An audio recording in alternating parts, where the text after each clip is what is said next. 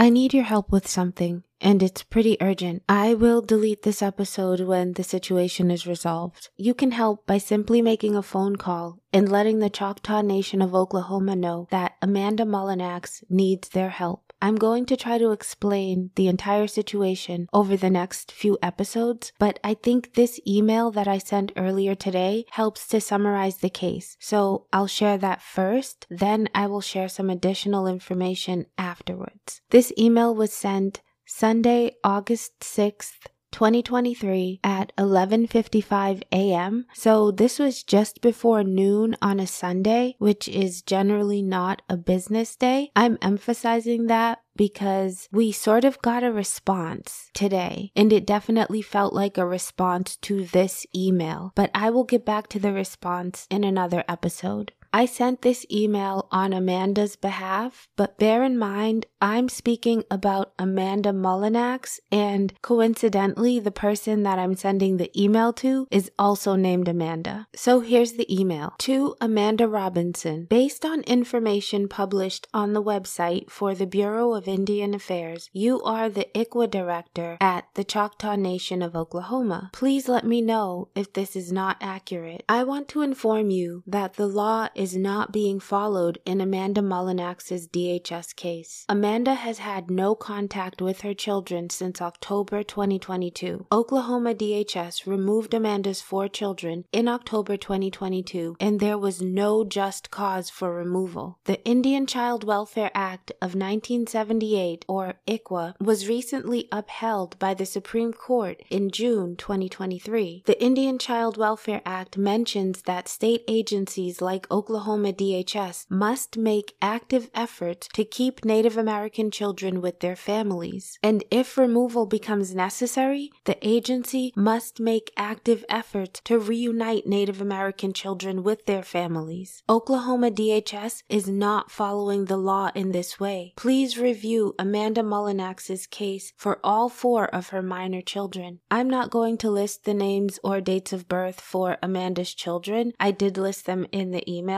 but their ages are six, four, three, and two. They are little children who need to be with their mom. Here's the rest of the email. Amanda Mulanax wants her attorney to file a motion to invalidate the custody proceedings based on non-compliance with ICWA. I am concerned that Amanda's appointed attorney is intentionally withholding documents when requested and failing to file motions that would help reunify Amanda's family. Amanda is having trouble obtaining documentation regarding the removal of her children, even though she requested the documents from a supervisor at DHS whose name is James Andrew Jarvis. Based on the supervisor's LinkedIn profile, the supervisor is on a newly formed unit at DHS with the goal of adoption as the focus. The supervisor's goal to permanently dismantle families violates federal law when applied to Amanda Mulanax's case. Amanda Mulanax is a Native American woman and a member of the Choctaw Nation of Oklahoma. Therefore, Therefore, Amanda's children are protected by the Indian Child Welfare Act of 1978, and active efforts must be made to reunite all of her children with her. No active efforts have been made to reunite this Indian family. In fact, efforts are being made by James Andrew Jarvis, supervisor at DHS, to terminate Amanda Mulanax's parental rights without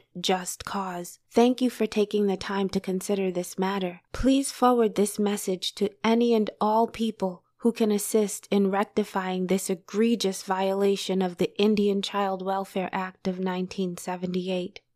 Andrea Brooks. Okay, my name is Andrea Brooks. That's my real name. But if you Google Amanda Mulanax's name and Oklahoma, at this point you are likely to stumble upon my TikTok account where I am discussing this case. And my account name on TikTok is Meet Kayla Sweet.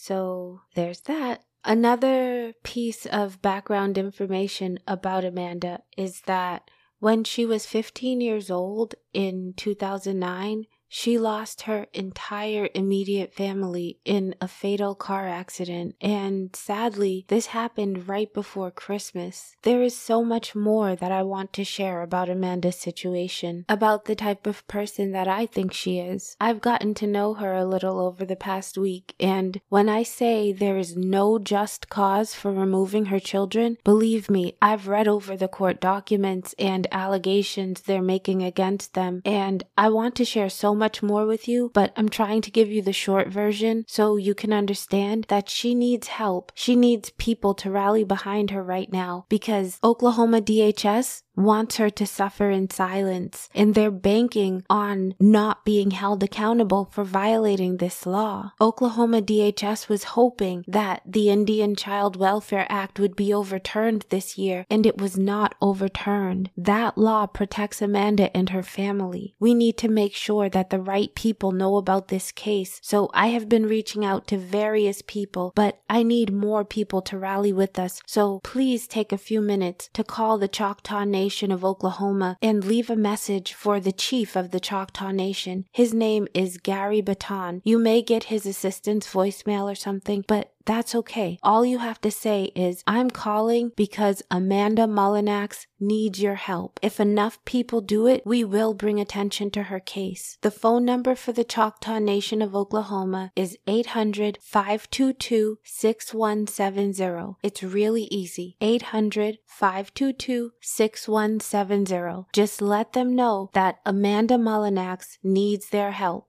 I'm going to put the phone number in the description for this episode. Thank you very much for listening to Path of a Green Witch podcast. I need to say a very, very special thank you to Jason Holt. Thank you so much for supporting Path of a Green Witch podcast. But even more than that, thank you for just being a good human being.